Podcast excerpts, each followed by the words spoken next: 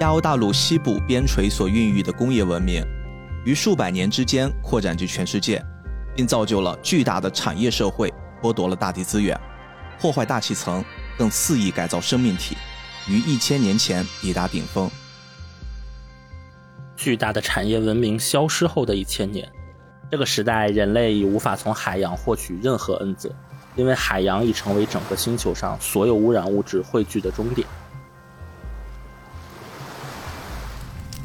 随即急转直下的火之七日战役后，都市到处布满有毒物质而相继瓦解，复杂高水准的技术体系崩溃。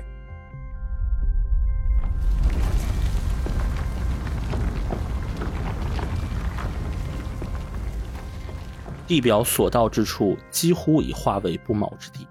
此后科技一蹶不振，人类将永久苟延残喘于衰微的时代。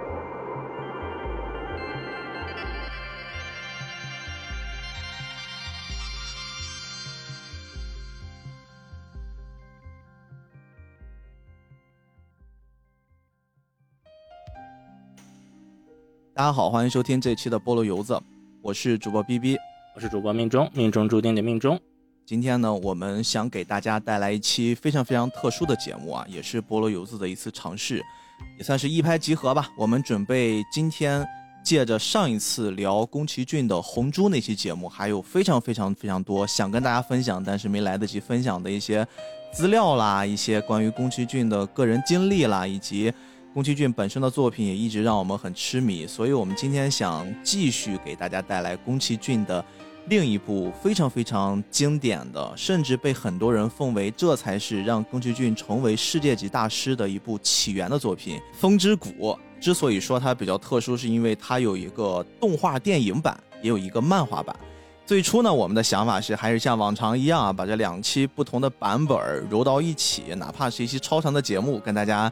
一气呵成的做出来。哎，但是命中其实给了一个不错的建议啊。如果你完整的看完了宫崎骏的电影版和他的漫画，你会发现这其实是在相同构架一个基础之下的完全不同的两个故事，甚至可能他们表达的一个核心的主题也有一些差别。所以我们就决定会连续做两期《风之谷》的故事。这一期呢，我们就先来跟大家聊一聊电影版的《风之谷》。是的，包括其实宫崎骏他本人，宫老爷子也说过，就在他看来，漫画。和漫画改编的这个所谓的动画电影的版本，对他自己而言也是两个完全不相干的作品。甚至当时有人会问过说：“哎，你这个动画的电影的这个结尾这个处理和漫画同样部分那个地方偏差很大吗？”说那如果你以后想给这个动画电影拍续集的话，你会怎么办？就是当时背景应该是漫画已经连载完了，嗯，但是宫崎骏的说法是在我连载完十几年之后。如果让我重拍动画电影的话，我可能还是会选择这么拍，因为动画电影是动画电影，漫画是漫画，就对于他来说，这是两部完全不同的作品。而其实《风之谷》对于我来说，应该也算是有一些特殊意义。之前其实聊过，我高中毕业之后，当时去日本不是玩过一趟嘛，然后那一趟又正好赶上了。吉卜力的那个三鹰之森美术馆装修之后的重新开幕的第一天，然后当时其实我就在那个地方和我的一个好朋友，我们一起逛完了全部的东西之后，买了两个东西。第一个东西是一套完整的《风之谷》漫画，就大家知道，就是《风之谷》的漫画，它其实是那种文字非常细、非常密，甚至对你把一页单独拿出来，可以当成小说来看的，就是一篇小说呀。所以它的开本也特别的大。就它不是平常漫画的那种开本，应该得有两倍大或者四倍大，很厚，非常大的一本。然后一共是七本。另外一个是当时买到了一个三鹰之森美术馆限定的一个王虫的金属雕像。哦呦，买了一个巨大的西瓜虫。对，但大其实不是很大，它大小我感觉就相当于现在手机的一半吧。哦，哎，那也不小了，就是是可以握在手里的那种。但是它是全金属的，所以特别的沉，非常非常的有手感，而且它里面还是用那种橡皮筋什么的给连接的。哦，所以它是可以模拟那个王虫蠕动是吗？对，而且它和就是王虫的那个应该算嘴巴口气的那一部分也是可以动的。当时应该还挺贵的，反正小四位数吧。然后那个东西就基本上拿回来之后，我就一直特别宝贝。一开始放在我家里，后来我上大学之后放在了我学校的书桌上最明显的一个位置。然后我后来去荷兰的时候也把它带过去了。这是我目前为止唯一会想念的某个具体的物件。其实我把很多东西都放到北京的那个家里。当时我的想法是我希望我那个房间它不是一个残缺的状态，它仍然是一个完整的房间，包括之前的很多装饰啊、手办呀、书呀。全都放在了原封不动的位置，保持你的生态的完整啊，这倒很符合风之谷的这期主题。确实，国内其实也不是特别好买，这两个东西就能看出来。尤其是这个雕像还好，因为它就是一个手持的东西嘛。然后那七本风之谷的原版漫画人肉背回来这件事情其实是非常不容易的。嗯，然后虽然那个时候我还没有完整的看过他的漫画，但是就是这个作品对于我来说就已经有一种。独特的感觉了。这几年渐渐的把漫画重新看过几遍，动画其实我也看过不少遍，之后就愈发特殊吧。所以对于我来说，如果是宫崎骏的作品或者所有的吉卜力的作品里，你问我最喜欢哪一个，我会回答我最喜欢《风之谷》。其实《风之谷》这个作品也是我这次要做节目才发现，它是一部。上世纪八十年代的作品，而且从漫画是在一九八二年，对，电影版是一九八四年。我觉得这个方面很好的证明什么是经典，什么是流行。经典就是在于，当我们处于二零二二年年底这一刻的时候，我们回过去看，依然会觉得这部作品里面充满了好像对这个时代的一些映照、一些写照。而且我相信，随着时间往下发展，继续往前狂奔。它依然还会有很多很多不断的挖掘出来，会在风之谷里面看到下一个时代、下一个十年的那些影子。所以，其实从我个人的角度出发啊，我是非常非常希望一件事情，就是我们的安野秀明老师拍完《新假面骑士》之后。把他几年前说的考虑给《风之谷》拍续片的这个事情落实一下。哎，这事儿我看到了，宫崎骏其实好像不止一次很委婉的拒绝了他，好像他是说你不要来搞我。对，但是这个是一开始，但是前几年有一次是他说，如果《风之谷》的动画要拍续集的话，安野秀明你想拍你就去拍吧，就是他当时有说过这个话，所以这个其实也是。大家现在认为说痞子是这个宫崎骏的亲儿子，或者说真儿子的一大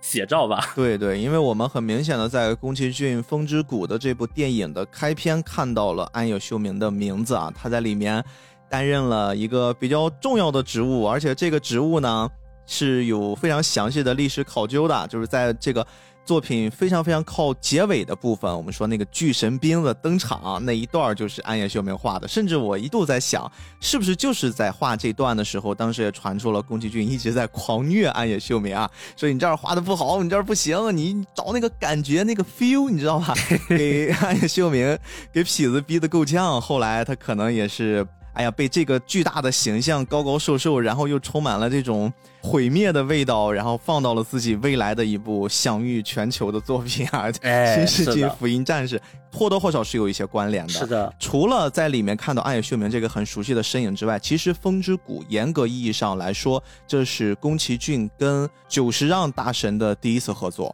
啊，这个也是一个非常非常有历史时代意义的一次合作的作品。哎，是的。所以今天大家在我们这期节目里面，包括下周大家听到的我们这个漫画版的《风之谷》，我们可能用到的音乐，绝大部分都是出自于久石让大神的早些年的创作了。好吧，咱们话不多说啊，我们赶紧进入到咱们今天开头的部分，宫崎骏老爷子生涯里面前段时间。红猪那个阶段我们没有聊完的，我们赶紧放到这块儿。那他的这段经历呢，会跟我们接下来主要聊的《风之谷》的这个作品，还是会有一脉相承的感觉。我们赶快来听小故事了。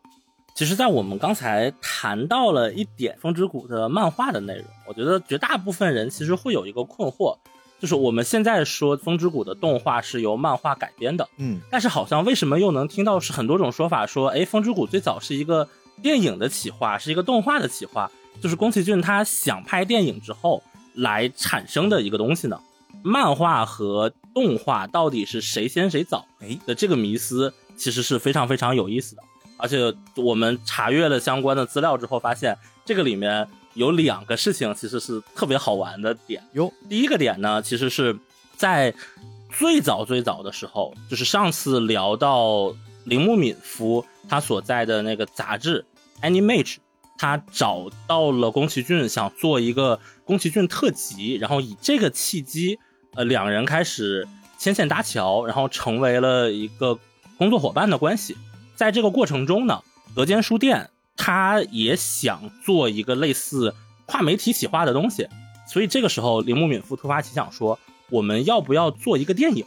哎，而把这个想法告诉到宫崎骏之后呢，哎，我们的宫老爷子立马开工啊！就其实大家如果稍微了解一下那个时候的一些相关的资料，你会发现那会儿其实他们的工作压力真的是非常大，你真的能够感觉到之前呃《Legal High》里不是有一集是以宫崎骏为原型？对，狂虐啊公司新人，对，铁血动画人，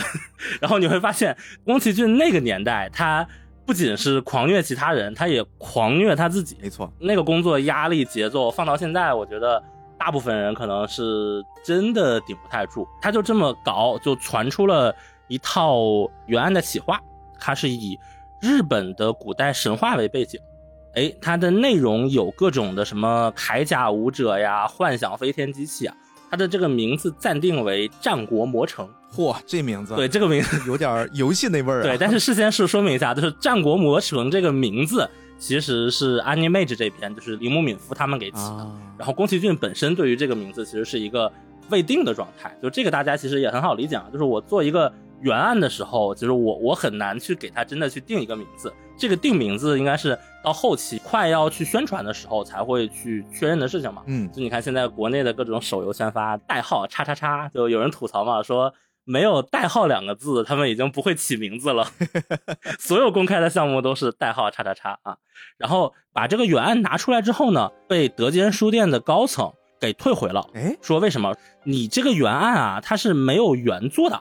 如果我们用没有原作，又是一个题材这么另类，比较复杂的另类的东西拍出来的这个动画，它是不是缺乏足够的卖点来吸引观众入场啊？嗯，那个时候我们能感觉出还是相对比较保守的，是的。那个时候还是得一步一步的按照传统的这种呃宣发逻辑吧，因为对他们来说，就是我一般的做一个新的作品，都是先从漫画这个角度先打向市场，看看反馈，然后反馈比较好，积攒了一定的人气，我们再给它动画化或者说电影化。对，哎，这是一个比较保守的那个年代的玩法。甚至我们可以连到十几年之后，安野秀明他们想拍艾娃的时候，也面临了相同的困境没。错，所以你会发现艾娃也是艾娃是我想拍个动画，没有原案怎么办？那我自己画一个漫画。嗯但这个其实就是艾娃和我们今天聊的《风之谷》有差异的地方。在这个原案被拒绝之后呢，铃木敏夫他们开始撺掇宫崎骏，那你顺便在我们的这个杂志上是连载一部漫画吧。对呀、你都画都画了，对吧？你就干脆放过来呗。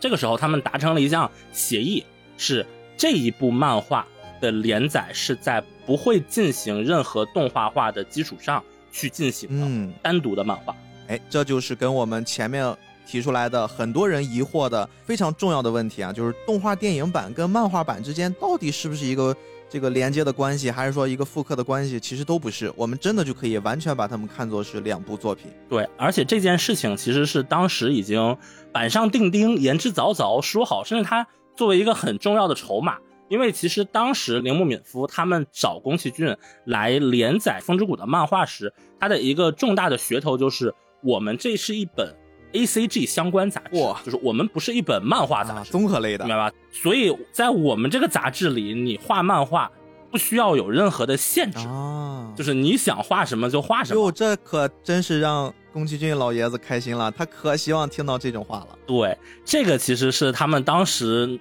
在连载之前商议的很重要的一部分。那这一部分里自然也包括说，我这个漫画画出来就是漫画，我就是想以漫画为媒介去画。这个漫画不做任何的什么你们说的什么东西原作相关的内容。结果呢，这个漫画甚至在他刚刚画第一回的时候，宫崎骏就直接病倒了哎，然后甚至他还说，我想把这个漫画企划给终止掉。铃木敏夫听到之后大惊失色，过来一问，就是为啥呢？结果才知道，就是宫崎骏在画第一回的原稿期间里，那个月份正好是十二月，就是跟现在比较像。他当时的平均睡眠时间只有三个小时。我的天！他无论如何都是早上十点到公司，因为他当时还在做相应的动画嘛。然后十点在公司干到十一点回家，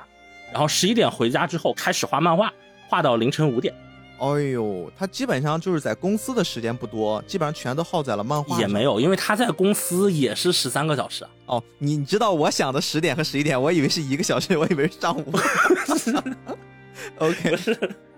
是上午十点，晚上十一点。它比现在这个码农们流行的这个九九六或者十十六还要再多一个小时。哦呦，那这样确实很辛苦。但是当时公司里的人知道这个情况之后，想了想，最后还是决定让他的这个漫画继续画下去吧。因为确实，大家看完《风之谷》的漫画的第一回的时候，大家都会很惊艳。第一回就已经把庞大的世界观。就完完整整给铺展开来，就包括什么福海呀、王虫啊，就我们后面提到的那些东西啊，在第一回里都可以看到。哎，没错，就这个其实《风之谷》的漫画，它其实是属于一种一鸣惊人的漫画。就它第一回一出来之后，就先不说画工，就只说你这个世界观的的这些设计，就只要你这个漫画画下去，肯定是另外一片新天地。对我们这儿稍微补充一下，如果听到这期节目还没有看过漫画版的《风之谷》的，也不用太担心啊。命中现在说的宫老爷子最开始的这部分漫画，其实跟我们电影版的开头是几乎完全完全一样的，所以大家就可以想想，这个东西在上世纪八十年代初的时候刚一亮相，这是何等的惊艳。是的，在这个漫画大受好评的同时，Animage 的这个编辑长尾行英夫，他就对这个漫画受瞩目的情况有了一个非常敏锐的反应，嗯，然后他就说。哎，我们来制作一个五分钟左右的动画吧。哇，五分钟看一部电影，就非常奇怪，就是你也不知道这个五分钟的动画是为了什么。他忽然就说，我们就先来做吧。然后结果没想到，当时的其他的工作人员啊，这个地方我觉得非常奇怪啊。我们又要 Q 到新哥斯拉和新奥特曼，就里面一出现特大怪兽的时候，日本人先干的一件事情是开会，开会讨论。如何设立一个新组织，然后来应对这个什么危机管理办法？还真是。然后开会讨论这个组织叫什么名字，然后这个预案应该叫什么？然后先写了一堆这个预案，后面一旦出现什么情况，要先开始翻那个厚厚的预案手册。就这个时候，大家对于日本人的工作上的那种官僚情况的理解是这样的，但是没有想到，就可能是大家杂志社里有一种说干就干，或者。可能跟就是杂志社当时有一点那种，其实不是特别受待见。嗯，他可能吸纳了很多边缘人才之后呢，大家的态度反而是，你说要做五分钟，行，我们先来做做看。你没有经过任何评估，没有任何开会，没有任何的。讨论，大家就先开始干了起来。嗯，执行力很强啊。就这件事情，其实你现在想想是有一点不可思议。对对对，比较反骨啊。他们他们当时的想法是在第二年四月份的时候有一个什么动画颁奖会，他们希望在这个动画颁奖会上放这个五分钟的视频，这样的话可以吸纳一些眼球吧。我们这么算一算，从上一年十二月份开始这项目到。下一年的四月份，也不过就是四个月到五个月左右。对，就时间的反应还是非常快的。嗯，而宫崎骏听说了这件事情之后，他给出的反应是五分钟的时间什么都表现不出来哦。这个很符合龚老爷子的调性啊，但是他的心里一定是滚你妈。对。然后这个时候，美行听了这个话之后，他觉得五分钟的时间表现不出来什么，他不是直接拒绝了这件事情。对吧？嗯，他是说五分钟的时间表现不出来，那我给你十分钟怎么样？然后没想到他说了十分钟之后，龚老爷子当时说十分钟的话还可以，然后他们就又开始做了啊，就是说这个项目其实，在宫崎骏心里面也不是一个完全抵触的，他其实也是有一种想法。把他想象的这个偌大的世界，给大家用动画的方式呈现出来。对，他是有这个想法的。但是这个时候，就你会发现，十分钟的动画这件事情，它其实说长不长，但它也说短不短。因为就最近大受好评的《迷宫饭》的动画化的 PV 出来之前，其实他之前在某一卷单行本发售的时候，当时是附了一个特殊的一段动画介绍吧。那一个其实是当时很多人就是非常期待的。看完那个之后就说，哎，我们要把《看迷宫饭》的完整动画版本。但其实当时那个视频也就是一个一分钟左右的视频，就包括你看像新海诚之前他画的很多什么广告像的短片动画，也就是四到五分钟。对的，其实十分钟的动画，您考虑的话，它的时长其实已经是一个 TV 动画一集的一半了。哎，还真是一般二十五分钟去头去尾儿，然后差不多。对，因为你这个十分钟肯定就不要这个 OP 和 ED 了嘛。嗯，然后所以它其实预算已经不小了，他们就拿着一个应该是类似五百万还是一千万日元的一个预算，然后就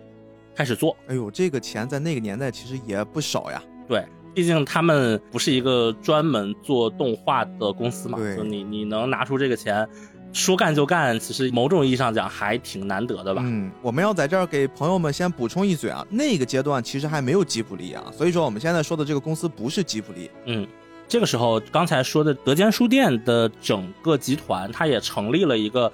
德间 Communications 的公司，这个公司它就包含了销售录像带这样一个业务。嗯，然后这个时候 Animage 就去找他们说说我们这个视频放完了之后，你给我放在录像带里卖吧。然后他们说行啊，但是既然是录像带的话，那时间我们扩到三十分钟怎么样？哎呦，又变多了。对，然后你就会发现，从最开始提出那个五分钟的企划，到现在为止，其实刚刚过了不到一个月，它已经变成了一个三十分钟了。工作量翻了六倍。这个时候，宫崎骏和尾形英夫又开始互相探讨，说三十分钟还是有点不上不下。我们觉得要做，就干脆制作成七十分钟的长度，也就是一个电视动画的一个特别篇，它还不是那个电影的长度，是在电视上啊，放的一个特别篇的长度。这样的话，可以做出一个不错的小品。哎，结果这个时候它的时长就被定成了七十分钟。这从刚才三十分钟，我们又翻了个倍，再加了点时间。对，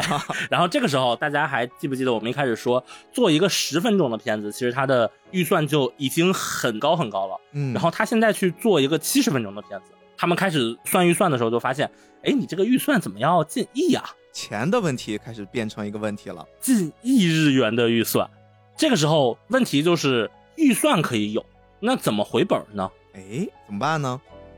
因为录像带这个东西，它的市场受众、价格都是被定死在那里的。投入那么多，如果回不来本，那你这个公司商业上就会很为难嘛。对，那最后不知道什么时候，就也不知道是谁的想法。总之呢，默默的在工作组内部就达成了一个共识，干脆拍成电影吧。哎呦，最终形态出现了。对，然后所以这个时候其实大概过了可能两个月左右的时间，如果你再往前看，大概是半年左右的时间，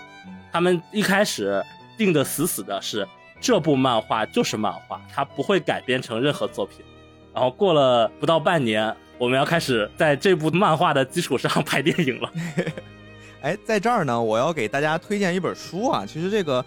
呃，前段时间我跟命中其实还聊过这本书，跟我们今天聊这个话题还比较相似。吉普力的天才们，其实这里面是铃木敏夫他来写的一本书。哎这个书里面在前面有很大的一段篇幅，其实就讲了刚才命中说的这段故事。这段故事还是蛮精彩的，而且还做了更多的他事后的，包括吉普力慢慢诞生的一些补完。然后如果感兴趣，大家可以看一看。对，而且其实我觉得，就这本书非常有意思的地方在于，它的作者是铃木敏夫，就他其实是从制片的角度上，就他其实是属于宫崎骏的一个很亲密的人，从很亲密的人的一个他者的视角去看宫崎骏做的一些事情，这样一个视角。对，顺便啊，顺便给大家推荐一些相关的书籍。如果大家想看就是宫老爷子相关的东西，零八年的时候出的一套嘛，一个是出发点，一个是折返点，两本收录了什么导演备忘录啊、各种访谈呀，他们专门整理好了一套，就是跟宫崎骏相关的很多内容，以就是宫崎骏说的话为主，这样两套超厚的一个大合集。嗯，目前这个简体是没有引进的，因为一些特殊的情况，就大家只能看这个繁体版的。这两本书之外，我们想要获得其他人的视角，还剩下就是两种嘛，一种是，呃，一些就知名的影评人呐、或者评论员呀，就是他们解读宫崎骏的那种解读的视角；另外一个就是宫崎骏的朋友们，他的亲历者，从外在去观察他的视角。除了刚才说的吉卜力的天才们，其实前几年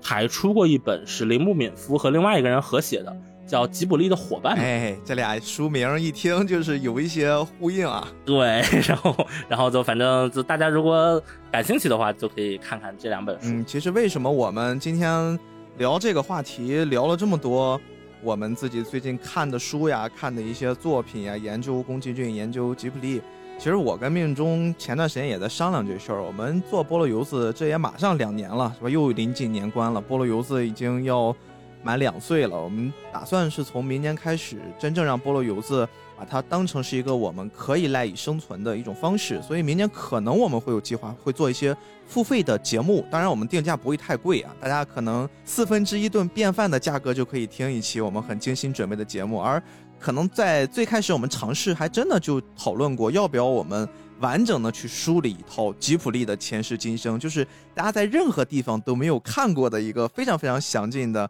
我们尽可能的把所有能看到相关的信息全给大家汇总到一起，捋出一小故事，分几期节目跟大家聊一聊。当然这是一个未来的计划，如果大家感兴趣，可以留言或者说用某一种方式给我们一点点支持力，让我们知道这事儿好像可以做。那么明年。我们就就使使劲儿吧，对不对？对，因为这个有两方面的考虑吧。一方面是大家也知道，确实是要恰饭的嘛。就我还好，因为我现在属于是兼职的。但是你们的阿逼哥哥他是全职的。就现在坦白说啊，就是我们做播客两年到现在，能带来的现金收入，基本可以说是忽略不计。哎，我昨天刚提了三十二块七，我还准备跟你分账呢。就是就真的就是呃，一看喜马拉雅播放破百万，然后这个排名这个又高，然后各种什么这个首页那个首页全都上过。你看外面光鲜亮丽，一看本月收入五块一毛七，哎呦太就就这是一方面的原因啊。另外一方面，其实是我们一直想做一些延续性比较强的节目，没错，比如说不仅我们提到的跟吉卜力相关的，然后也包括之前其实开过一期。精灵宝可梦系列的，嗯，但是这些节目它有一个什么问题呢？我们还是要尽可能的照顾更广大的听众的。比如说有人就不爱听这个，那我们连更三期其实是不太合适的。没错。然后，所以我们之前的很多有延续性的节目，我们会以一个比较久的周期间隔来放出。这样的话，可能从广泛听众的角度上来讲，大家会比较适应。但是也会有一些，就比如说我就想听你们这个节目的，但是那可能。等的就比较困难，所以这个也是我和逼哥商量了很久的一个权衡的办法吧。选择权交给你们，所以大家如果有什么想法的话，对，可以在评论区啊或者任何平台啊都可以。好，我们赶紧拽回话题，我们继续聊回宫崎骏。所以最终被敲定为一个长度约为一百一十分钟的电影动画，这个其实和我们现在看到的。加上后面片尾字幕将近两个小时版本，就是是一个相同的版本。嗯，而在这个制作中，其实也发生过很多理念上的冲突或者纠纷，就包括我们现在看到的这一版动画版的《风之谷》的结局，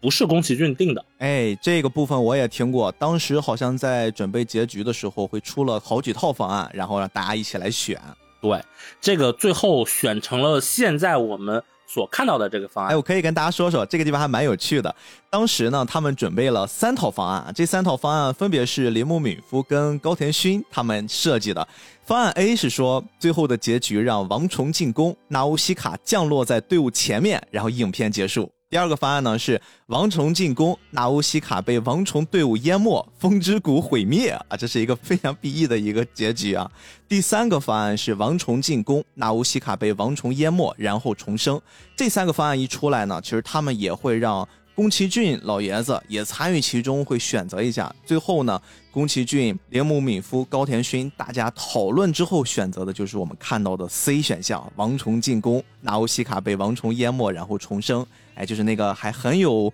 英雄之旅，很有意境，又来了，感觉没错。而且还有一些其他的相关删减的部分。原本他们还讨论说，希望库夏娜，就是我们另外一位可以说跟纳乌西卡对应的一位对称的女主吧，希望她在下令启动巨神兵的时候，她身上装有一个人造子宫，哦，然后人造子宫突然破了，她的身上衣服上就会沾满鲜血。然后以这个模样重新回到战场上啊，这个就就是是一个真的是完全对照了。但这些东西最后就是也被各种原因嘛删减掉了嘛。嗯然后还比较值得一提的是，日本的动画电影在做宣发的时候，他们会强调一个东西叫宣传标语。没错，这个宣传标语其实在我的理解上呢，它其实更接近于现在我们一部作品的副标题嗯这种级别的概念吧。然后包括其实我自己，我写一些动画的观后感或者游戏的游玩体验的时候，我也会非常头疼副标题到底该怎么取。那就是《风之谷》的动画版本的副标题，最后采用的是“少女的爱呼唤奇迹”。哦，哎呦，这个品一品还真的是跟最后我们看到的这个结尾非常呼应了。对，因为这个就是宣传标语，其实当时他们也头疼了很久。嗯，然后，所以实际上最后除了少女的爱呼唤奇迹之外，还有两个，一个是当时其中一位大佬提出的叫“火之七日改变地球”，然后要加三个省略号。这个感觉就比较依维了，这个我估计痞子能喜欢。对，然后还有就是铃木敏夫他自己提的叫“关爱树林，与虫交谈，召唤风的鸟人”。哎呦，你看看，果然是从德间书店出来的。包括其实对于这个标题也挣扎过很久，嗯就是说要不要叫风之谷，还是叫风之纳乌西卡，还是风之谷的纳乌西卡？嗯反正最后就定下来了。日版的标题是风之谷的纳乌西卡，然后宣传语是少女的爱呼唤奇迹。就这件事情能跟我们刚才说的，就是电影最后想要呈现的那个东西是连起来的。我觉得算是在我们看到这个片子之前，就先给他了一个初印象吧，嗯就是那种在世界中心呼唤爱呀，然后呼唤奇迹啊那种感觉。刚才命中说了这些，我相信《风如谷》这个作品不需要让我们有过多的隐藏，又怕剧透什么的，因为这部作品实在太老太经典了，看的人一定滚瓜烂熟了，不看的人可能不管我们讲不讲、推不推荐，他也未必能看。很多人不要因为命中怎么去介绍早期他们在创作《风之谷》的时候给角色定位、给作品定位，然后就以为这是一部非常温润纯良的作品。其实这部作品 它的画面还是像后现代来聊，就是吉普力的那种可可爱的人物都很卡通，而且很甜美啊，这该死的甜美那种画风。但它讲述的故事的内核，还记得我们这期节目开始我跟命中一人一句这样朗读的那个《风之谷》的背景吗？它是一个非常非常毁灭式的、非常非常末世气息的一段故事，而且这段故事里面，除了我们说人类的大军他们自己在争斗、在残杀、炮火纷飞之外，还会有一些超自然的产物啊。明中其实刚才也简单介绍过，他一个很喜欢的，当年在吉普力美术馆买回来的大虫子啊，这个王虫。王虫其实他就在整部作品里面扮演着一个非常非常重要的，不只是形象，它甚至背后代表的是一个大的族群，就是这个世界是有一些非常非常巨大的虫子存在，而这些虫子它是从哪儿来的？它是怎么诞生的？它的作用是什么？一直在我们观看《风之谷》整个这部作品的时候，会让我们带入到这个世界里面，产生同样的疑问。这个在我看来也是早期或许很多人在未成年的时候看《风之谷》会产生一点点恐惧色彩，会觉得，哦呦，这个片子好像还不是表面上一眼看上去那种可可爱的小人儿，然后那种很卡通的这种气息，它的背后好像还蕴藏着一些更加神秘的、更加充满毁灭性的力量。这部作品记得第一次看的时候，我不只是被它这种很神秘的世界结构给吸引到了。其实我们在电影版里面看到宫崎骏所塑造的这个风之谷的谷民们，纳乌西卡当然是作为风之谷的一个代表，但是他又不属于风之谷的一个绝对的标志性人物，因为纳乌西卡是属于这个世界的，而在整个风之谷的作品里面，宫崎骏在电影版其实做了大量的删减，但是依然会很清晰的给我们呈现出一个很直观的世界结构。这个世界结构其实并没有那么复杂，会分了各种各样的什么大的板块儿，然后会分了各种各样的热带什么各种极端气候。其实它就是会给你创造了几个对立的国家，因为我们从故事的始末会发现。它就是一直处在一个末世环境之下的国家与国家之间的斗争，而且这个斗争会涉及到了几乎是这个世界上所有百姓的生存空间被进一步压缩的很极限的一个生活情况。而在这个生活情况之下，风之谷又作为一个特别特殊的存在啊，他们处于国家战争的一个边缘的地方，同时呢，在战争之外还有一些自然灾害，就是我们一直在强调的这个福海。福海里面有大量的昆虫，有大量的没有被人给探索明白的区域，以及会有大量的瘴气，就是有毒气体，这些自然的危害。本身对于战乱的国家的影响也是极大的，但是风之谷又很恰好的处在一个类似这个被海风持续吹拂的这么一个位置，所以就导致呢这些有毒的气体来到风之谷这儿就会被吹散了，来到风之谷这儿就被吹散了。风之谷真的是一个属于在这个世界上更像世外桃源的地方，它本身的人民不多，但是大家都其乐融融，大家也非常的有秩序，而且互相的团结友爱。外面依然会有各种的纷争，但是风之谷的人民不会主动的成为侵略别人的一个标志，而对于这些自然灾害呢，他们既有得天独厚的自然条件、自然避障，同时也会有像纳乌西卡这种啊，非常非常向往、很神秘、别人看似很危险的福海森林，他自己经常会一个人只身前往到这个森林里面去收集一些。他自己喜欢的有毒物质的种子，然后自己回来偷偷的栽种，培养出了一个非常非常漂亮的地下的植物园儿。然后他同时呢，也会对于这些虫子喜爱有加。其实，在电影版里面，我们看到没有那么直白的表现出纳乌西卡可以跟这些王虫啊，跟这些虫子们、大虫子们有。这种心灵交流，但是在漫画里面，他会直接的给写出来心里的 OS 啊，他听到了有人在呼唤，听到了有一个声音在愤怒啊，他听到了有一个声音在求救，他都是可以听到的，而这些声音的源头就是来自于福海里面他们栖息着、生存着的那些巨大的昆虫。纳乌西卡就是一个在风之谷这个特定的地区生长长大的一个特定的女性形象。而且我们再往下追溯一下他的背景，他的父王跟他的母亲两个人一起生了第十一个孩子，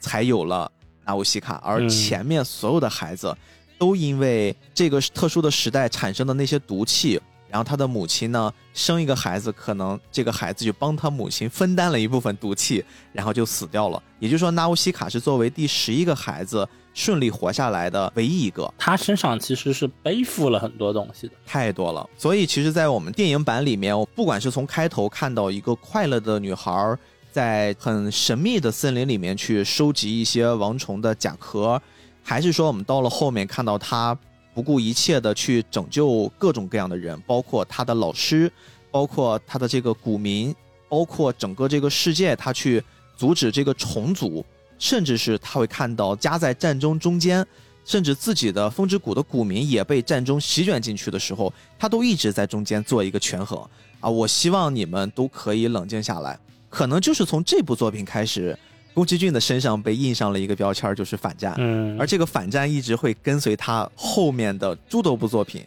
包括我们前面也聊过的《红猪》，包括我们也聊过的《幽灵公主》，然后再包括《天空之城》。这些作品里面其实都会囊括了非常非常浓的宫崎骏在这部作品向外延展他自己的思路的一个比较大的影子。对，而且其实我们往后面聊的话，会发现宫崎骏的反战，它和我们正常所要聊到的那种反战，其实内核是不一样的。他的这个反战是从他自己的那一套他对于世界的看法里来生发出来的，就包括像宫崎骏《风之谷》的环保。和环保主义者的环保其实不是一种环保，对吧？没错，没错。但是这件事情就会被很多人去拿来把它当成一个标志去使用。但是还是，如果我们回到作品里的话，会发现很多不一样之处。那我们就来聊聊作品吧。我们也说了这么多，其实我们一直在聊作品，只是说我们都从一些比较宏观的角度再去聊这部《风之谷》啊。我们其实会点到几个细节。我在这个作品里面会印象比较深的，将两个种群之间的斗争其实描绘的非常非常的惨烈。呃，如果你没有看过漫画版，你可能会对于这个人的形象会更偏反面一些，就是一个女性的领袖库夏娜。库夏娜这个角色，我们放到下一期节目里面，我们会花更多的篇幅来好好的聊一聊这个角色。而在这部作品里面，她主要担任的就好像是一个战争的发起者。是的啊，多罗美奇亚公主，她是这个国家的四公主。她在里面呢是一个英勇善战，而且战斗力也比较强，并且有比较不错的统治力这么一形象。她发起的战争其实整个牵扯到了啊另一个国家，这个阿斯贝鲁所在的培吉特，几乎是被多罗美奇亚这个王国给快要团灭了。而他这个贝吉特他们最后就孤注一掷啊，他们利用了王虫的这种可以整个颠覆世界的毁灭性战斗力的能力。他们偷偷的袭击了一个小小的王虫，把它给抓起来，然后残忍的就弄得半死不活的，然后用一个飞艇给吊着，吸引了大量的上了头的王虫去袭击库夏纳所在的这个地区。他们的军队其实几乎是只凭人力无法抵挡，所以说呢，他们就又动用了曾经。挖掘出来的一个人间兵器啊，巨神兵啊，这个巨神兵呢，更像是一个人工的产物。但是因为这一千年人类文明随着环境破坏、人类文明的衰败、科技的衰败，现在的人类无法再做出来这些东西了，只能用之前的一些还没有完全消散的巨神兵，给他们用一种复活计划给复活。复活了之后呢，这个巨神兵就可以爆发出毁天灭地的能力。曾经的这个七日之火战役，其实就是几个巨神兵他们连续破坏，引起了巨大的火灾。这个火灾连续烧了七天七夜啊，几乎就让整个的世界翻天覆地。而其实这背后其实还有一个新的概念，王虫在里面也扮演了一个非常非常重要的形象。所有人几乎在看电影版的时候，都会认为王虫啊代表这个森林的这个领域，王虫好像更像是一个绝对的反派，这个种族。好像也不由分说啊，除了这个纳乌西卡可以去跟他们沟通之外，好像所有的人类都没法去跟这些虫子和平共处。虫子所到之处就是毁灭，所到之处就是攻击和破坏。当然，人类也会有一些对他们的不敬之处。但是，如果我们都是作为一个人类站在人的立场上，看到了有王虫这样的存在，我们几乎都是躲。躲不过，我们就要反击，我们就要用人类最残忍的，或者说这种黑暗森林法则的方式，我们就主动的向他发起了进攻。这个王虫其实曾经在七日之火上也扮演了一个非常非常重要的形象啊。他们曾经掀起过一场叫大海啸的，对王虫来说，这算是一场运动吧，一场浩劫。在历史上记载的，一共发生过三次大海啸，最近的一次大海啸。就是发生在三百年前，边境一族当时归一个国家叫艾弗达鲁国统治。那个时候呢，福海其实还没有像现在这样有这么大的规模，它离大陆还很远。那个时候的人生活也没有像现在这么的凄惨，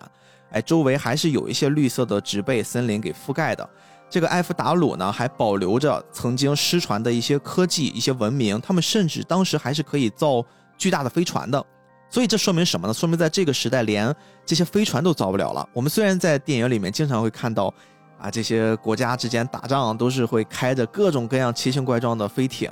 但是会有一些细节，你会发现这些飞艇被击毁的时候，他们都会第一时间去回收这些飞艇上的发动机。嗯，也就是说。他们只可以去做一些最基础的，比如说我缝缝补补，给你做个这个飞机的框架。但是这些核心科技，这些发动机呀，这些什么引擎呀，他们是做不出来的，科技断代。这个地方可以再稍微延展一下。其实，在《风之谷》电影最早的刚进电影一上来，它有一个很长的壁画嘛，然后那个壁画里讲了一些从古代呀到现在到未来的预言的整个事情。哎，没错，那个事情里的古代。它里面就画了一些在天空中飞行的船，然后后面在喷火，这个事情大家很好理解。但是其实它边上还画了一些星星。诶，你在考虑就是到漫画后期他们的那个水平，就是我合理推测啊，古代人类其实是有星际航行能力的。对，科技极度发达。对，然后但是到现在呢，乍一看一开始的时候，你以为是一个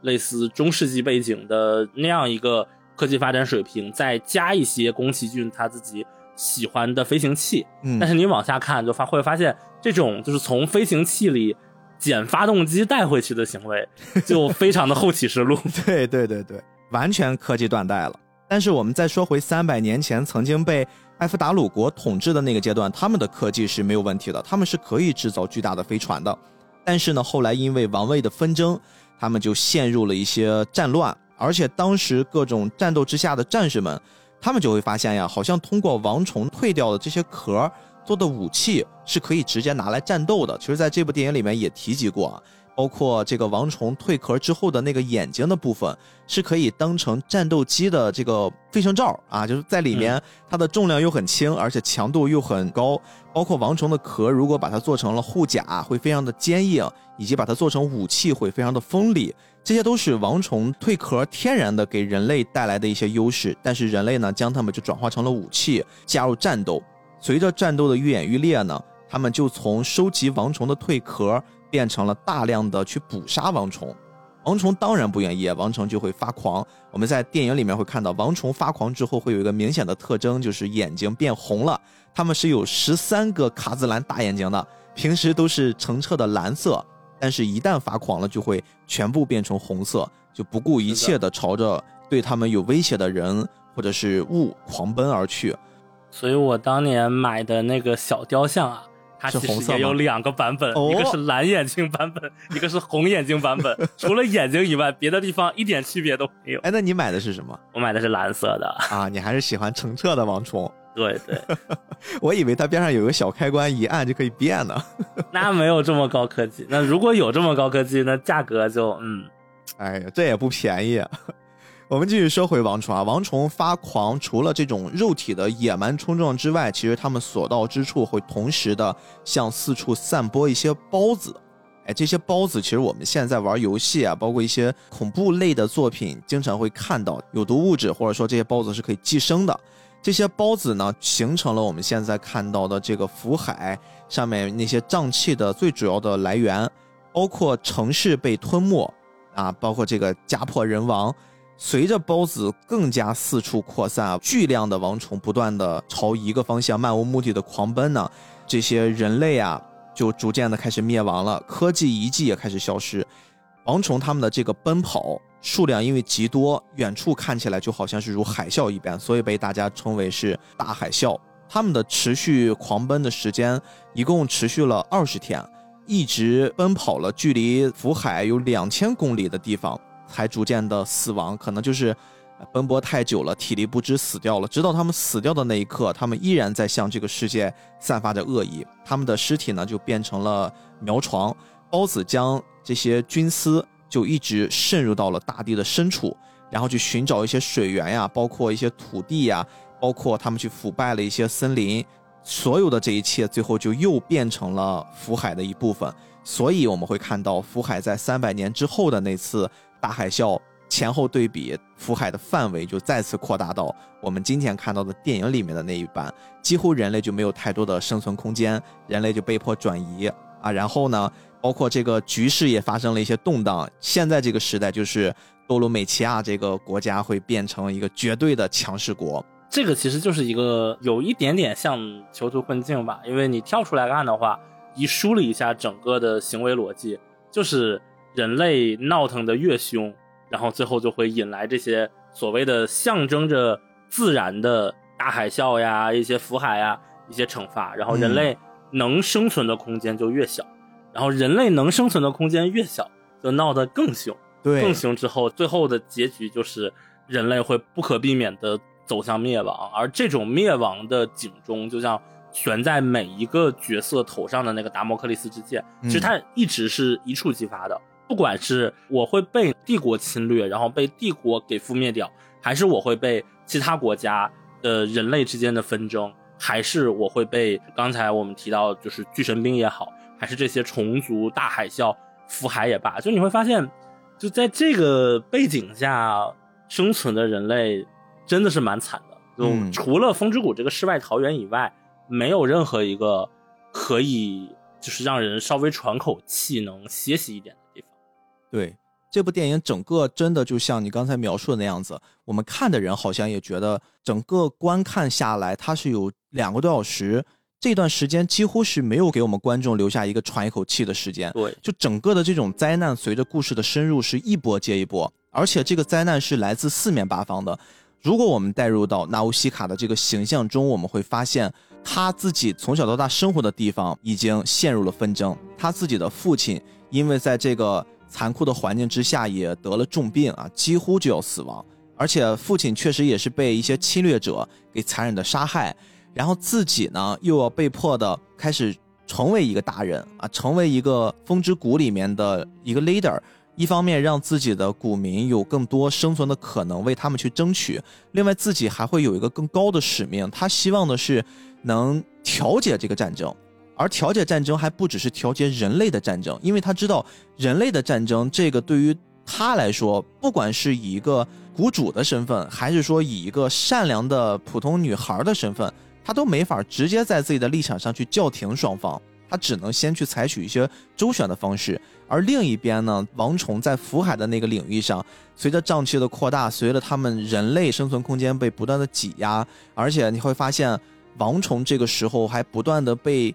更多的一些残忍的人类去激怒，而进一步的压榨他们生存的空间，他还要去调解人跟虫族的那些矛盾纠葛。这个时候，纳欧西卡是一直被夹在中间的，而他的这个做法，其实我在一直到电影结束之前，我是完全无法理解。我不知道，作为一个瘦弱的小姑娘，虽然她有非常高超的飞行技巧，虽然她很乐观，虽然她有一种极强的感染力，但是。他究竟该怎么办呢？他只有一条命，而这条命对所有的他在这个立场的三方里面，他都没有一个抗争的能力，他只有一个弱小的身体去挡在前面。这也是最后我们在看到，当贝吉特用他们的一些计谋，甚至不惜牺牲自己国家城市的这种方式，残忍的用王虫的方式吊着更多的王虫，以引发大海啸为代价去攻击多鲁美奇亚这个公主的时候。这场灾难，纳欧西卡只有之神挡在前面，这是他能做的所有的事儿，这是他能做的唯一的事儿。然后当他被高高的撞起的时候，我就觉得，好像如果全篇收在这儿，或许也不差。宫崎骏当时选的这个结局，一定还是善良的。他好像如果放回现在的这个年纪，现在的这个 需求的话，我觉得或许他会选择，那这个世界就摆在那儿，有没有可能啊？我在思考这种选项，但是最后我会觉得。这个故事里面是有一个预言传说的，嗯，他们曾经会预言说有一个身穿蓝色衣服的一个勇士，然后脚踩着金黄色的麦浪出现在人们面前，这个角色呢就会成为所有人的救世主。当然，我们都知道这个救世主指的就是纳乌西卡，但是这个救世主纳乌西卡在成为救世主的时候，他其实一直都是一种无力的状态，他在奋力的阻止。小王虫往这个酸湖前进，他在极力的阻止人类种群之间发生的战斗，他在极力的阻止被唤醒的巨神兵的这种狂暴的攻击，好像这所有的这一切都是一种无力感，而这种无力感确实是在宫崎骏的这个电影里面啊就很刺痛我。我看到的情况，如果我们从这个故事的背景里来说，其实巨神兵这个兵器，当然我们先不谈它后面隐喻的是不是核武器啊，嗯。其实巨神兵这个兵器被设计出来的时候，也是被用作在各个势力之间去调停、去威慑的。你会发现，就是巨神兵和纳乌西卡就是同一个位置上天上地下的对比。就是巨神兵它被冠上了一个神的名字，就它是一个没有任何人可以去抗衡的、拥有绝对的力量的，当然前提是一个 完全体的巨神兵啊的这样的一位调停者，而纳乌西卡。除了他会用那个虫笛来和虫沟通，除了他飞行器开的比较好，除了他有一些基础的剑术之外，他其实没有任何特定的能力。嗯，但是你会发现，他每次做的事情，就这个是为什么很多人可能会觉得动画里的纳乌西卡有点圣母的感觉的原因。对，就他其实一直在做的一件事情是自我牺牲。就从他一开始电影大概十五分钟左右的时候，他第一次碰到他在他身上的那只小动物。胡松鼠，当时这只小动物非常的不信任它，然后想咬它，然后纳乌西卡就把手指伸过来，它的手就完全不动，就呆呆的定在那里，就让它咬。然后这个小动物咬了大概几秒钟之后，它的那个情绪被平复下来之后，嗯，它就开始跟纳乌西卡变得很亲近。到后面他去终结某场战争的时候，也是就是让那个剑往自己身体里稍微刺了一下。然后到他去推那个小王虫的时候，他也是推到他的鞋子、他的脚被那个酸壶给浸住了，酸壶对给腐蚀掉了。嗯，然后他已经倒在一旁了，然后那个小王虫反而过来伸了一个触须过来，看看你现在状态，然后包括到最后也是用他自己的性命，就确实像刚才我们聊的，他其实没有是任何东西，他能付出的只有他的一条性命，嗯或者他的身体，但是他正是他每次的牺牲，总能唤醒一些东西。就他第一次的牺牲唤醒了那一只小动物，后后面他唤醒了王虫，唤醒了部分的人。就我会觉得，就这件事情其实背后有一个隐藏的逻辑是：首先你要做牺牲，其次你的牺牲要能唤醒一些什么东西，就是那些东西要是一个可被唤醒。这事儿很有意思的点是在于纳乌西卡，我们是应该是以什么样的视角来看待它？我们会把它当成是人性的一些美好的闪光点来看待吗？还是说我们会把它真的在神性化？因为我从纳乌西卡这个角色塑造上，在电影版里面我看不到他人的那一面，虽然他在里面表现的是最像人的那一挂。你会感觉其他的所有的那些人类，不就是被战争冲昏了头脑，就是在呃为自己的生存尽可能的，包括控制谷那些最善良的老百姓们，他们也在为自己的生存操碎了心，而只有纳乌西卡，他好像好像没有任何生存的压力。对对对，没有生活的压力，他很会很自由的在生活，甚至他不惜牺牲，就是他不怕危险，他可以很主动的跟危险去主动接近。但这事儿你放到现实生活里面，他是最不接近我们普通人的那一面。普通人都是充满了自私，普通人都是会很容易被激怒，普通人也会在利益面前主动的放弃掉一些什么所谓的啊、人性的光辉。但是这些东西在纳乌西卡的身上都没有。纳乌西卡就是一个很主动的、积极面向太阳，在关键的时候我可以做出牺牲，甚至我可以多次做出牺牲。而他的这个牺牲又是一个很理想化的呈现，是有效的，因为他的每一次牺牲其实都可以唤醒一部分人的良知，他的每一次牺牲都可以结交新一部分的人，不管是人类，还是说这个自然界，还是说这些虫族，他的每一次牺牲其实都是有效的。就这个事儿会让让人产生那种。好像会很就是不很脱离我们真实不真实，对对对，就是不真实。对，你会觉得这个东西很假，但他没有到那种编剧杀的那种程度。哎对对对但是你会觉得这件事情是否有些太过理想化、太过梦幻化？而且我会对于我们这个主角纳乌西卡这个形象产生了非常非常多的好奇。哦，也是在这次我们做这期节目的时候呢，我专门查了查，因为我们是准备要先聊动画版，而这个动画版的纳乌西卡，我们尤其能感受到这种很明朗的性格，就是这个女主她的身上其实是包含了人性几乎所有的真善美的东西在里面。命中，你还记得你最开始看《风之谷》的时候，你看的是什么版本？你看的是日配还是中配？就是台配的那个版本啊，我看的一直是日配，我我我不太习惯看就是台配的东西。这个就是我要跟你分享的了。哦我其实，呃，很长一段时间我是非常非常抵触中配，就是国外的作品，然后用中配的。可能很多人都会跟我一样的想法，比如说我们上电影院，我们去看一些啊、这种，比如引进的《海贼王》呀，各种柯南呀，它。可能会照顾一些小朋友，特别一些成年人买票买错了，发现是中配的，很多人都会很生气的发一朋友圈儿啊操他妈的，今天买了一个什么 什么国语版的，什么什么真丧啊，真晦气。是的，其实我很长一段时间也是这样子，但是唯独啊，真的是唯独我在看吉卜力的作品、宫老爷子的作品的时候，我会发现我好像会很喜欢台配那个版本而且它里面几乎所有的女性角色都是来自同一种声音，可能配音演员不一样，但是我总感觉是来自同一种声音，那种声音里面本身就会带着一种甜美，或者说让你心旷神怡的感觉。这一次我在看《风之谷》，为了做这期节目，重新再回看的时候，我也是在两种不同的配音版本里面做选择。后来我先看了这个日配版之后，我就做了一决定，我说我要再看一版台配版的。而看这版台配版的时候，确实让我真的会有一种特别特别爽朗的感觉。我会觉得纳乌西卡这个形象，即便在介绍里面他只有十六岁，但是他真的是在我许久看这么多的作品，包括啊这些电影，包括在小说里面去阅读，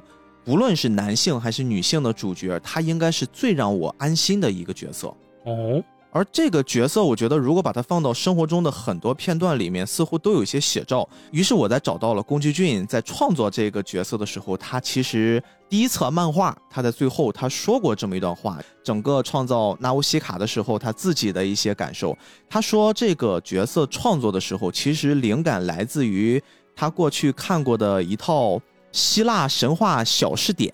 哎，这里面呢会花了一点点篇幅。描述了一个非常非常知名的形象，就是叫纳乌西卡。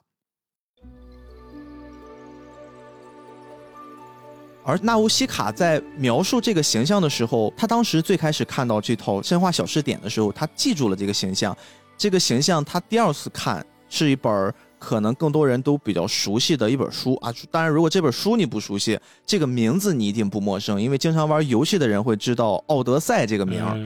哈，其实，在更早的这个荷马曾经有一本非常著名的文学作品，就叫《奥德赛》，里面呢也描述了关于纳乌西卡这个形象的一段小故事。但是宫老爷子觉得，在那本书里面，好像没有把他想象中的纳乌西卡在之前看过的神话作品里面那种阳光的、美好的少女那种一切形象给总结出来。他觉得他很不爽，嗯，于是呢，他就想。把这些作品重新再融合一下，放到了他自己未来要创作的那部新的属于自己作品的绝对女主上，所以就有了我们后来看到的纳乌西卡这个形象。所以我就带着这个好奇心重新回去找一找，我说那奥德赛里面到底是什么样的一个形象？这个纳乌西卡到底是个啥？哎，这块儿我还真的需要花一点时间跟大家来聊一聊啊。这个纳乌西卡这个形象呢，在真正的。历史里面，首先我们要先说《奥德赛》这个故事讲了啥？《奥德赛》其实本身讲的是一个希腊英雄的故事，他叫奥德修斯。他曾经在特洛伊战争之后的长达十年的时间里面，战争结束了，他没有立刻返回自己的家乡，而是在外面漂泊了十年。就是这漂泊了十年，他遇到了非常非常多的人事儿，然后会有非常非常浓烈的神话色彩在里面。而其中在第六卷的时候，他描绘了这么一个小故事，说这个奥德修斯呀，其中有一段时间他自己呢一个人躺在一个草地上睡着了。这个时候，因为他的身份很特殊呀，他会受到了非常非常多神的庇护，保护他的呢是雅典娜。那女神雅典娜呢就亲手为他安排了一些小小的事件。雅典娜呢，她赶到了一个叫舍利亚岛的地方，这个岛上呢，会有一群人建立了一个城邦，女神呢就走到了这个城邦宫殿里面，当时的这个国王女儿就叫纳乌西卡，其实也就是咱们所谓的过得比较邋遢，但是这个纳乌西卡她天生就非常非常的美丽端庄，就活像是一个女神的形象，啊，当我们雅典娜女神来到她的卧室的时候，看到她正在睡觉，门口有两个侍女在看守着。然后雅典娜就来到他的床前，摇身一变变成了他的侍女，进入到他的梦里面，跟他说：“哎，你这个懒姑娘哈，你说你的母亲看到你一定会笑话你的。你这么漂亮的衣服还放到你的橱柜里还没有洗，如果你明天就要跟人订婚了，你怎么办呀？”就这个梦传入到了纳乌西卡，而且这个梦他后面还补了一句很有意思，雅典娜女神还跟他说了一个说你应该怎么做的方式。注意啊，他是这么说的，他说。你如果没有一件干净的衣服穿，你未来的丈夫一定会不高兴的。赶紧起来，快去洗衣服，我陪你去，跟你一起洗。我们把你所有的衣服尽快洗完。哎，这个纳乌西卡从梦里面突然就清醒了，醒了之后，他就把这个梦当真了，就急忙爬起来，走到他的父母那儿。然后呢，他的母亲正跟女仆们在炉子前面织着这些纱，然后国王呢在门口就看到了女儿。他就抓起了他父亲的手，撒娇的说：“说哎，父亲呀，那个你能不能给我准备一辆马车？我准备到河边去洗衣服。”他就给他父亲说了这么一嘴，因为他不好意思跟他父亲说：“我做了一个梦啊，这个梦还有点像春梦，我是为了明天要跟人订婚了。”他不能这么说。他的父亲很宠他，就答应他了。其实他的父亲一眼就看透了自己的女儿，就有有什么心事，他就说：“去吧，去吧，说我就让我的仆人给你一套车，然后陪着你一起去。”所以说呢，这个纳乌西卡就从房里面取出了衣服，然后就放到马车上，而且还把母亲给他的一些准备的甜酒也放到了皮袋子里面，带上几个面包，哎，就走了，感觉就跟上河边去度假一样。哈纳乌西卡和他的女仆们就来到了河边，然后人家先冲个凉吧，就跟着女仆们一起沐浴啊、擦拭身体，把自己洗得香香的。洗完之后，就在河边一起开始洗着小衣服，唱着小歌，并且把洗干净的衣服在河边晾起来啊，整个就是一幅大家可以脑补很美好的美少女的画卷。他们洗完之后，一边在草坪上吃着东西，一边尽情的玩耍。哎，这个时候他们的欢声笑语就吵醒了在河边睡觉的奥德修斯。奥德修斯就心里想：哎，这什么地方？这是哪儿传来的这种银铃般的笑声？然后他一边想呢，因为当时他那个状态是赤身裸体的，而且他其实。已经在外面漂泊流浪了很长一段时间了，身体就是也很脏，他就赶紧随便找了几个茂密的树枝，遮挡了一下自己身体的重要的部分，就从丛林里面走出来了。结果他一走出来呢，就把这些正在吃着美食、聊着天的这些姑娘们吓了一跳啊，看上去像是个野人要袭击他们一样。所以说这些人就赶紧四散就逃跑了，只有我们刚才说的这个纳乌西卡小姑娘站在那儿，因为她从雅典娜的那个梦境里面得知啊，她会遇到。可能要跟她结婚的那个男人，哎，他就鼓起勇气，然后走进了他。走进他之后呢，奥德修斯上去就抱住人家，然后就开始下跪，然后而且虔诚的说：“说你能不能给我一件衣服，甚至说你能不能告诉我一下附近有没有适合住的地方啊？我可能需要休息一下。”而且这个奥德修斯其实还用了一些非常非常花言巧语的方式吧，他说。哎，我不知道你是不是女神啊，还是人间的这个美女女郎。但是无论你是谁，我都需要向你伸以援助。如果你是女神啊，那么你一定是阿尔特弥斯，因为你像她一样端庄美丽。如果你是人间的女郎，那么我就要赞美你的父母和兄弟们能生得你这样漂亮的女儿。就是彩虹屁都来了，仔细想想哦，就非常非常的对吧？深得女孩喜欢，就一通的这个吹捧之下，纳乌西卡小姐姐也被迷的是五迷三道的。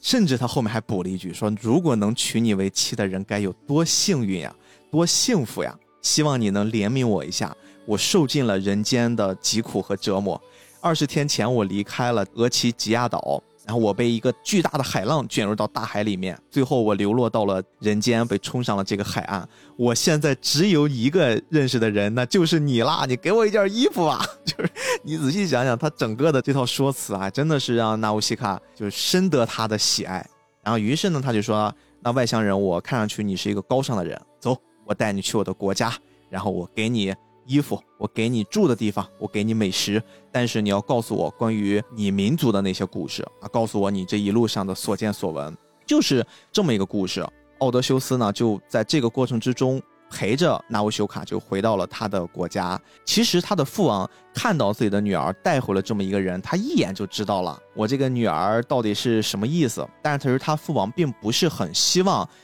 女儿嫁给这么一个人。所以说，其实这个事儿最后两个人没成。而这个奥德修斯，其实他自己在家里面，他也是有自己的妻子和儿女的。我们都知道，《奥德赛》本身这个故事讲的最后落脚点，也是在于他这十年在流浪的过程之中，其实他的妻子一直在被人给骚扰啊，就一直有人想去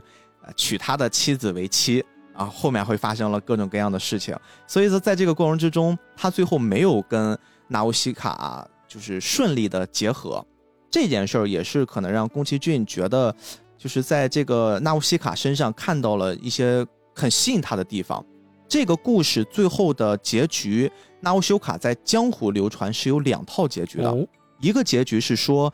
嗯，他最后终身未嫁，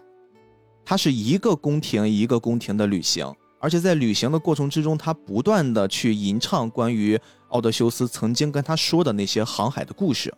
最后呢，纳乌西卡就成了世界上第一个女性吟游诗人。哦，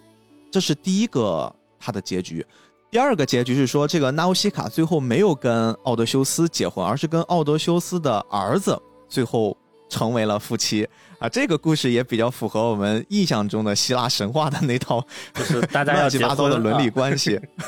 对对对，就是我们最后都是一家子，它是有这么两套故事的。所以其实宫崎骏对于纳乌西卡的这种喜爱程度，我们可想而知啊，他非常非常迷恋跟纳乌西卡所有相关的故事。但是本身这个纳乌西卡的传说。并不是他真正想复刻到自己故事里的。对，他在这个复刻的过程之中，其实还引用了另一段小小的故事。这个故事是源于一部日本的一个女英雄。这个女英雄呢，是《题中纳言物语》里面提到过的一个形象，说是有一个贵族的公主，这个公主呢被大家都称呼是一个爱虫子的公主。哎，你想这个定位是不是会非常符合《风之谷》里面纳乌西卡的那个形象？是的，小时的回忆。对，有一段小时候的回忆，就是他对那个小小的王虫要用自己的小身体挡在前面去保护它。哎，跟这个故事是非常非常相似的。这个公主呀，从小一直到她长大。整个这个过程之中，她都是非常非常喜欢在原野里面放肆的奔跑。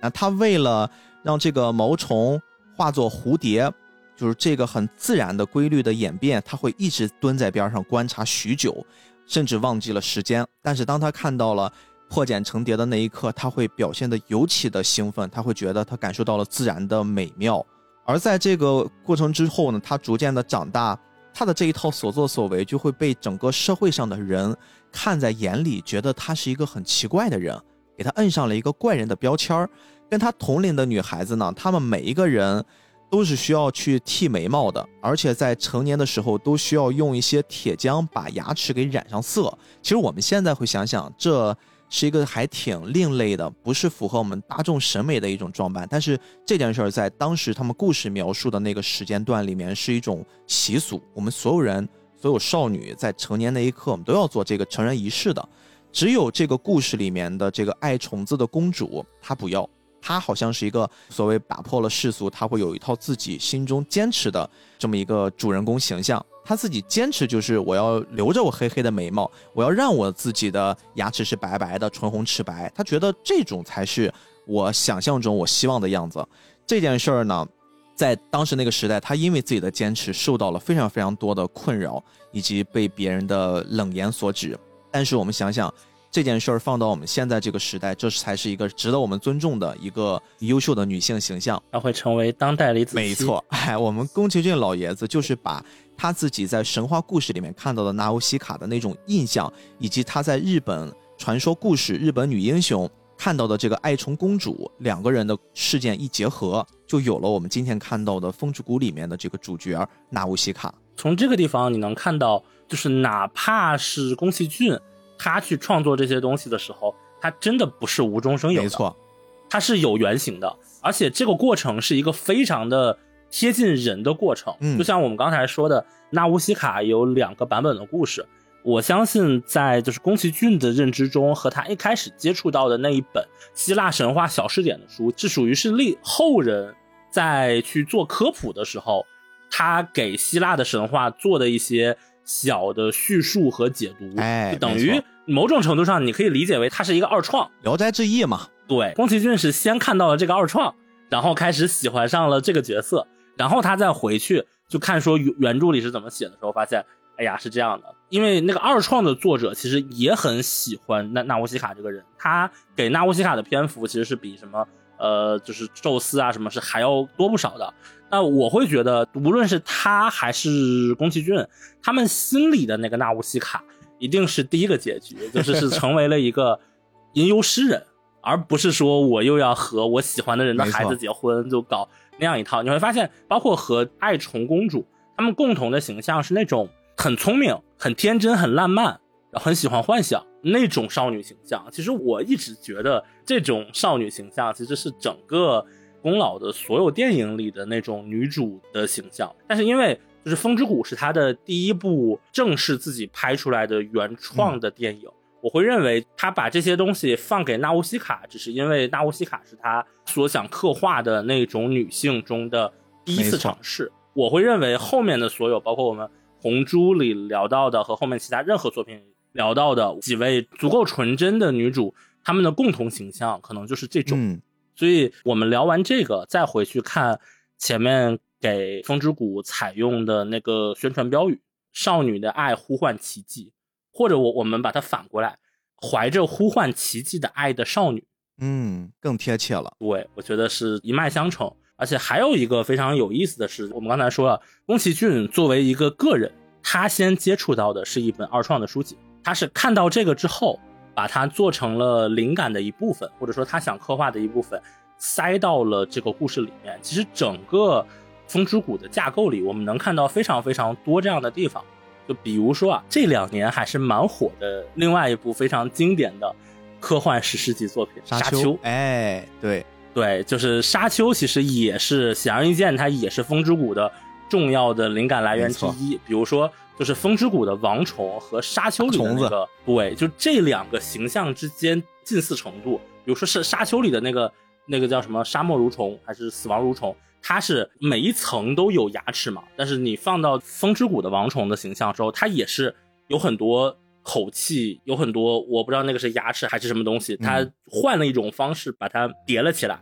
而且就是风之谷的王虫象征着福海，而沙丘里的王虫象征着沙漠。对，再包括就是你看，就是像那个风之谷里角色都要戴那个面罩。这个和沙丘里他们都要戴的面罩，就是这种方面的灵感来源其实是数不胜数的，包括很多像竹心大二郎的有一个叫《失乐园》的作品，其实它的结局和风之谷漫画的结局也会高度类似。这些我们就具体的先不谈，还是想说一件事情，就是我们会发现这一个东西它确实是人造的产物，它有很多的前者，有很多的灵感来源，有很多的所谓的语料。然后汇聚而成，又把它融为一体，变成了一个全新的东西，是这样的一种感觉。而且不知道逼哥你你有没有这个感觉啊？我隐约觉得好像是潮流是一个循环的圈，好像又轮回循环回来了。对，你看当年的风之谷放到今天，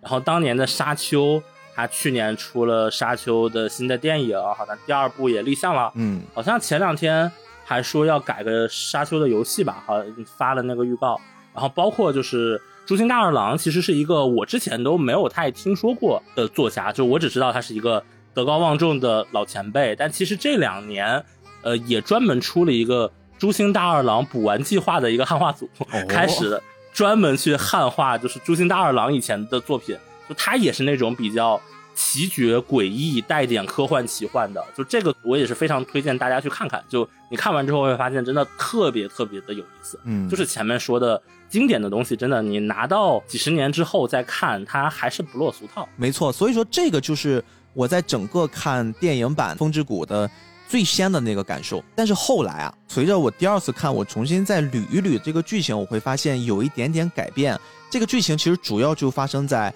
当这个纳乌西卡跟阿斯贝鲁他们两个人掉进了那个福海的森林里面，然后呢，会顺着那个流沙一直进入到了地下那一段哦，那一段其实宫崎骏描绘的那个氛围会特别特别的充满幽灵公主的感觉 啊。这个当然，幽灵公主是一个后期做的作品了，但是在那个环境之下，他们第一次洞悉到了福海诞生的作用和意义，而这一切其实会让我想到。阿西达卡不是，我是阿西达卡。阿西达卡是什么？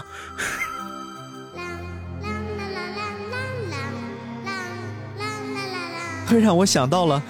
纳乌西卡这个角色，他自己好像也在想明白了自己在这个作品里面，或者在这个时代上他所存在的意义。因为这个福海啊，刚才我们其实已经介绍过了，它的形成，它的一些对这个时代的威慑力、杀伤力。而真正他在福海的底下看到的这个世界，空气又清新，充满了这种温暖，然后湿度也足够，而且没有任何的污染。这个过程是因为已经灭亡的旧文明，其实在这片荒芜的大地上，它是通过了这套生态系统，重新孕育出了一个新的生态系统。这个地表上散发出来的是一些只适合昆虫生活的有毒气体，覆盖了整个的这个大陆，并且逐渐的向外扩散。但是这些受污染的空气，实际上呀，是福海的这些树木，它们在吸收了瘴气之后，然后还会多余排出来的那个部分，就是它们等于还没有吸收完。其实我们看到这个最恐怖的地方，最让人不想去深入，最最让人躲得远远的那片地方，反倒是人类的。我们从更宏大的宇宙上来看的话，这是人类的向往的那片净土。即便是这片净土，对于现在来看的绝大多数人来说都是致命的，他们也不可能发现得了，因为这片净土只有最纯净的人才能看得到。我们看设想，哪怕你是一个风之谷的股民啊，你是一个乐观的，你是一个积极向上的，我们刚才说的那些排除掉那些所有不像人的地方，把纳乌西卡全部给摘除掉，剩下的所有的这些人，我们随便拎出一个来，他们都不可能能进入到福海里面去经历这些冒险，然后会。机缘巧合的掉到了很澄澈的世界去生活，这是不可能的。这背后说明什么呢？我们作为一个人，人是永远不会去踏入到自己认知之外的那个领域上的。哦，就是你在这个领域之外，你永远好像发现不了，即便那个领域是更加美好的、更加向往的。但是那个东西如果处在你的认知之外的时候，你是做不到的，你是无法去感受到那个全新的世界的。而纳乌西卡，我们现在看到它各种不像人类，它各种的好像是一个本我之上的超我的形态在里面做的所有的这一切。但是因为他做的这一切的背后是他看到了那个比普通的人范围更大的那个世界，他主动的去踏入到了那个里面。谁来定义这个地方是危险的？你有想过这个道理吗？谁来定义这片地方是危险的？是那些没有踏入到这个地方，或者说只是浅浅的踏入到这个地方，没有做深入了解的人，他们才会觉得这片福海是危险的。所以我们要避免掉这些危险，我们才要去争夺那些土地，因为为数不多的土地对于这些在战争中的族人们来说的话，那是他们认知之内的东西。但是这个观点反过来，其实是我觉得特别有意思的一个地方。如果说纳乌西卡进入到福海，认知到了福海的真相之后，这样的纳乌西卡才有权利来定义福海到底是危险还是不危险的。就这件事情的正面固然是一个敢于踏入未知之地，可以和其他人看到不一样的世界、不一样事物的所谓的一个英明的领袖吧。嗯，但是这件事情的背面其实就是一种傲慢。哎。所有人都坚信只有自己绝对不会犯错。如果纳乌西卡今天认为说福海内部就是和平的，我们先不管就这件事情是否是真的。如果他今天就认定到了这样的事情，然后他去做了一堆你说牺牲也好，他的一些运动也罢，这些事情的好坏成败我们先不论。但是我们把这个视角换到任何一个帝国或者某一个国家，我们把视角换到。培吉特式的领袖，他们会不会觉得我们现在用一个小王虫绑住，然后我现在不为别的，就是为了复仇或者为了争一口气，我们要引发大海啸的这件事情，也是一种不被他人所理解的政权啊？有意思，嗯，对，就是你你会觉得你站在纳乌西卡的角度看，纳乌西卡这一套都非常的成立，非常的合理，但是这一套视角。它永远是一个悖论的东西。纳乌西卡和其他的所谓的普通人保持同样的视角，那他就是一个泯然众人的，那他的这些东西就不会去成立。而一旦他很坚定的认为他这些东西是成立的，那你从结果上来看，他和其他国家的那些暴君其实并没有什么区别。嗯，所以说其实这个认知边界的这个问题啊，这也是一个悖论。我现在如果看到了你没有看到的那个世界，即便我给你复述了。但是这个东西对于你来说依然是一个没有办法踏入的边界。但是你反过来，如果我通过给你的复述，然后你去了解了，那这个东西就不属于边界了，它就属于你自己的那个世界了。对对，而且我们从逻辑上来讲，一个认知的边界，你出生的时候是零，对吧？那你一定这个东西是会去被拓宽的。嗯，它一定是可以去被变化的。哎，有意思，这个其实是一个还挺有意思的一个探讨方向。我不知道大家对于这件事儿。现在是怎么看的？因为福海这个东西在整个电影里面所塑造的，你会发现宫崎骏从来没有在福海内的镜头用的是一些很毒气的、很污浊的那种上色方式。对他用的都是一些晶晶亮的这种蓝色，然后包括你会看到在福海的区域里面的那些森林，其实更像是被阳光透下来的。特别是在最开始的那个镜头，纳乌西卡。他取下了那个大大的王虫的那个甲壳眼睛的那一块儿，他举过头顶的时候，透过那个透明的那层膜看向外面的世界，会看到了很多飘落下来的孢子。那个画面是非常非常唯美的，就很像是初冬的雪。然后我们会拍一些大升格镜头，然后有这种大逆光照下来，你整个会感觉世界上都是美好的。包括他自己也在感叹。说这么美妙的世界，但是我摘下了我的氧气罩，我的这个防毒面具，我可能只能活五分钟。宫崎骏从来不希望通过他的镜头给我们塑造一个福海是一种很恐怖的、无法让人踏入的那种形象，因为绝大多数情况之下，我们如果要强调这是一个有毒的一个沼泽田，或者是一个有毒的这种毒圈儿，它永远都是那种墨黑色、墨紫色的。然后泛着那种比较恶心的边缘，呃一直翻腾的那种，好像是粘稠的那种状态。福海从来没有，就这个福海，除了让我觉得那些大虫子，我天然的对于大虫子有一些不适之外，我自己会觉得福海是一种还挺让人向往的这种空间。好像如果我有这个面罩，那我戴好了嘛？就像我现在我知道外面有病毒，但是如果我向往外面的世界，我是可以做好了防护走出去的。就像柴静在《看见》里说的那一句话，他说：“其实我们做新闻的都知道，没有绝对客观的新闻，也没有所谓的真相。就是我们真的去探究的时候，真相是个无底洞。就是你会发现，人类他自己的，无论是刚才我们提到的那些认知上的悖论，还是自己的局限，最终会导致其实并不存在一个真的所谓的能让所有人都接受的最优解。”或者一个标准答案，那这个时候会有两个结果。第一个结果是你会导向出一种更偏向于神的东西。哎，我们不要做选择了，神你告诉我们你的答案，然后我们去对着你的这个答案去做就好了。其实我觉得在这一部动画里，像你刚才说的，无论是福海还是王虫，如果我们把它当成所谓的一个自然的化身的时候，你会发现似乎这部电影它。想把自然刻画成一个类似于神灵的存在，就是我们需要敬畏它，我们需要尊敬它。它的方案就是我们的方案。如果你王虫说人类不要这样做，那我们就不要这样做，这是一种思路。这种思路，当你真的去